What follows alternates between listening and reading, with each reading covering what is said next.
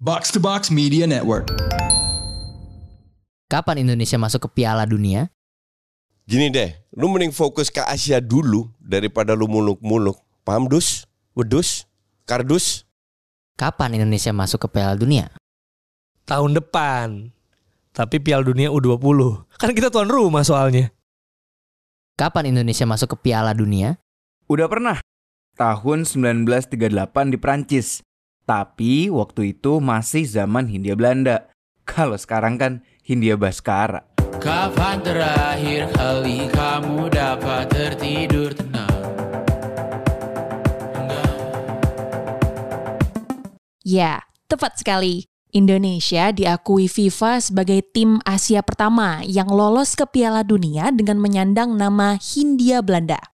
Meski PSSI dan Federasi Sepak Bola Hindia Belanda NIVU sempat berseteru. Pada akhirnya, Hindia Belanda tetap mengirimkan tim ke Prancis. Tapi langkah itu tidak lama setelah mereka kalah telak 0-6 dari The Magyars Hungaria. Indonesia, tanah airku, tanah tumpah darahku. Sekitar 20 tahun setelahnya, Hindia Belanda telah lama runtuh. Indonesia merdeka. Kini skuad merah putih punya kesempatan untuk berlaga di Piala Dunia. Namun, saat itu Indonesia berhadapan dengan situasi sulit di luar lapangan. Indonesia harus berjumpa Israel jika ingin melanjutkan perjuangannya ke pentas tertinggi sepak bola internasional. Pada episode kali ini kita akan melakukan kilas balik ke tahun 50-an akhir. Bagaimana periode dekolonisasi dan perang dingin turut berpengaruh besar terhadap sepak bola di Asia dan Afrika, termasuk Indonesia. Selamat datang di Podcast Sejarah bersama gue, Mutia Wiro Sastro.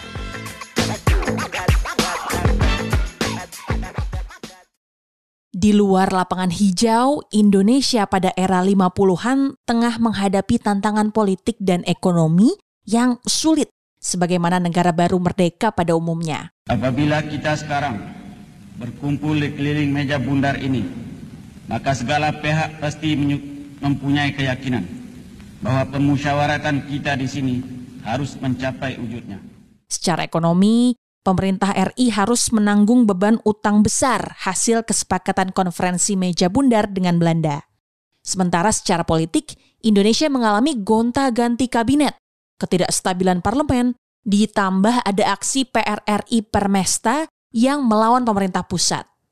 Sementara itu, di dalam lapangan sepak bola, Indonesia memang belum berprestasi dan meraih gelar juara, tapi tim nasional kala itu tampil menjanjikan. Semua ini tidak terlepas dari keterlibatan Presiden Soekarno. Sepak bola dan manipol atau manifesto politik di era Soekarno memiliki hubungan yang saling melengkapi dalam satu tujuan. Begitulah tulis RN Bayu Aji. Soekarno memandang sepak bola dan olahraga secara umum sebagai rangkaian proses nation building untuk membentuk karakter bangsa dan rasa bangga. Singkatnya, alat untuk menanamkan nasionalisme dan patriotisme.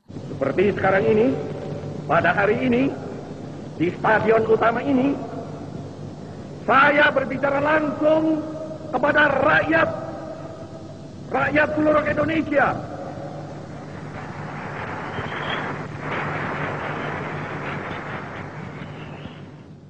Salah satu langkah yang terkenal adalah kedatangan pelatih asal Yugoslavia, Tony Pogacnik.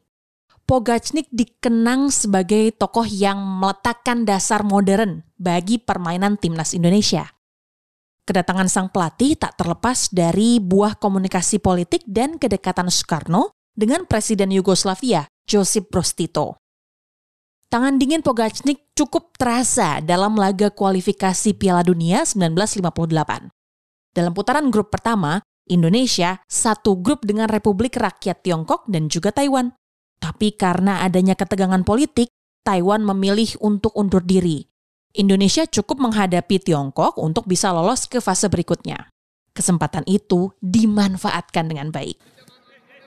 Timnas Indonesia menang dalam pertemuan pertama di Jakarta dengan skor 2-0. Pada laga kedua, Tiongkok membalikkan keadaan mereka unggul tipis 4-3 di Beijing. Laga penentuan berlangsung di Rangun, Myanmar, berakhir imbang dengan skor kacamata 0-0. Indonesia lolos karena unggul produktivitas gol. Andi Ramang, sang legenda berpengaruh besar dengan mencetak tiga gol dalam tiga pertemuan melawan Tiongkok.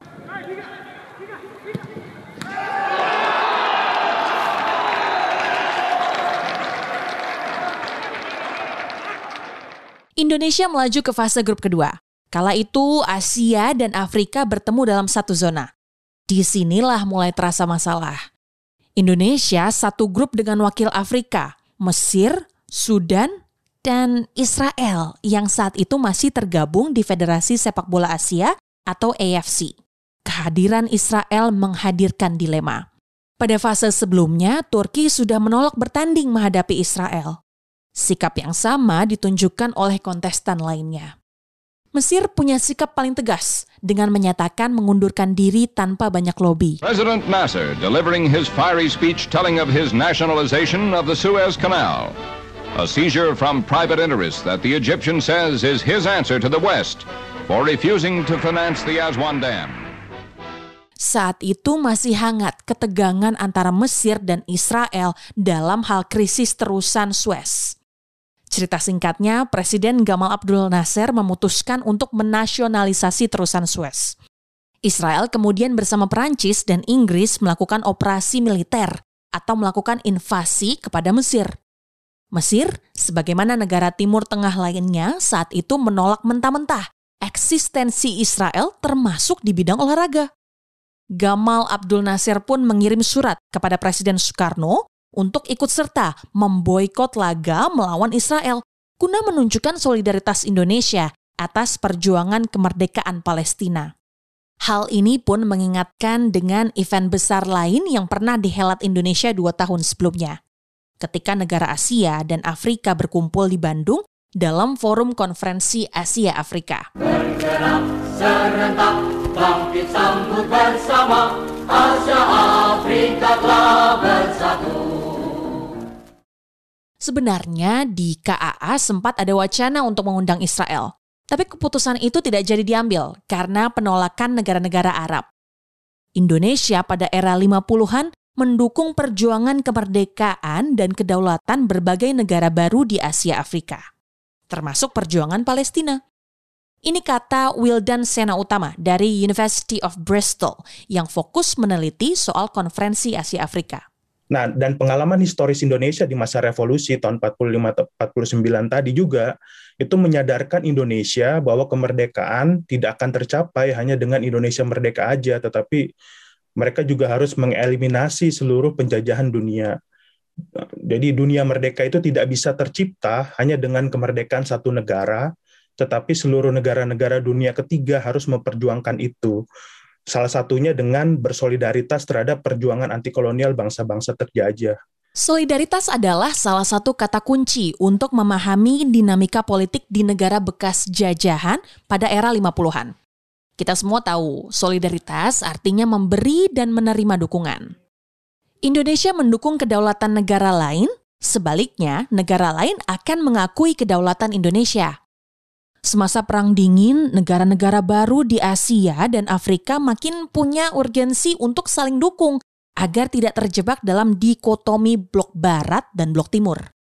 Alhasil, kualifikasi Piala Dunia 1958 memberikan dilema kepada sikap Soekarno dan pemerintah. Harus memilih antara timnas Indonesia masuk ke kancah tertinggi sepak bola internasional atau bersikap konsisten dengan sikap politik luar negeri. Secara wacana atau idealisme, Presiden Soekarno dalam berbagai catatan dan pidatonya kerap menunjukkan dukungan kepada kemerdekaan Palestina. Freedom Palestine! No, no, you know what? No, no, free Palestine! Dia juga mengecam Zionisme dan pendirian negara Israel sebagai salah satu bentuk neo-imperialisme. Sementara itu secara pragmatik, dukungan Soekarno kepada Palestina dan penolakannya terhadap Israel akan disambut baik negara-negara Arab. Indonesia juga butuh dukungan untuk mendapatkan Irian Barat yang statusnya masih dalam sengketa dengan Belanda. Although I do respect it greatly imperialism and colonialism were offspring of that Western state system. And in common, in common with the vast majority of this organization, I hate imperialism. I detest colonialism. Namun PSSI sebagai organisasi induk sepak bola sendiri sebenarnya sedikit berbeda pandangan dengan Presiden Soekarno dan pemerintah Indonesia. Mereka ingin terus melaju. Mengutip penelusuran arsip oleh Bayu Baskoro di kanal About the Game detik.com, PSSI menawarkan tiga tawaran kepada Israel. Pertama, untuk memainkan laga di tempat netral seperti Hong Kong, Singapura, Roma, Belgrad, atau tempat lainnya. Kedua, PSSI bersedia membayar biaya Israel. Dan ketiga, soal wasit pertandingan. PSSI mengajukan wasit asal Italia dan hakim garis tempat yang diakui FIFA. Namun, sampai 20 September 1957, Dayung tak bersambut. Federasi Israel IFA dan PSSI tak kunjung mencapai kata sepakat. IFA kekeh dengan sikap mereka ingin main di Tel Aviv. Akhirnya pada 12 November, vonis dijatuhkan. Pertandingan Indonesia versus Israel batal digelar. Dan PSSI dikenai denda sebesar 5.000 franc. Mimpi timnas Indonesia melaju ke Piala Dunia harus terkubur sebelum sempat bertanding. Setelah Mesir memilih cabut dan Indonesia gagal mencapai kesepakatan, Sudan juga ikutan membatalkan keikutsertaannya di kualifikasi Piala Dunia. Mereka mengikuti sikap boykot dari Liga Arab kepada Israel. Hasil ini pun membuat Israel bebas melaju seperti menempuh jalan bebas hambatan. Mereka bisa lolos ke Piala Dunia tanpa menginjakkan kaki di atas rumput lapangan. Tapi FIFA tidak merestuinya ganjil jika suatu negara masuk ke Piala Dunia tanpa sekalipun berlaga. Satu pertandingan playoff pun disiapkan. Israel dijadwalkan menghadapi wakil Eropa. Belgia tadinya yang ditunjuk, tapi mereka menolak. Another World Cup encounter at Tel Aviv. If Wales could beat Israel, they'd be taking a step nearer those finals in Sweden in the summer. Akhirnya Wales yang jadi lawan tanding. Dan hasilnya mudah ditebak. Wales terlalu tangguh untuk Israel. Dalam dua leg, mereka menang dengan agregat 4-0.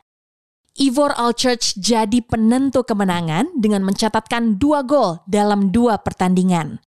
Ketegangan politik pada akhirnya menghadirkan cerita yang tidak biasa. Wales secara teknis berarti lolos memakai satu jatah dari zona Asia Afrika. Sementara Israel jauh lebih banyak ditolak daripada memainkan laga sepak bola.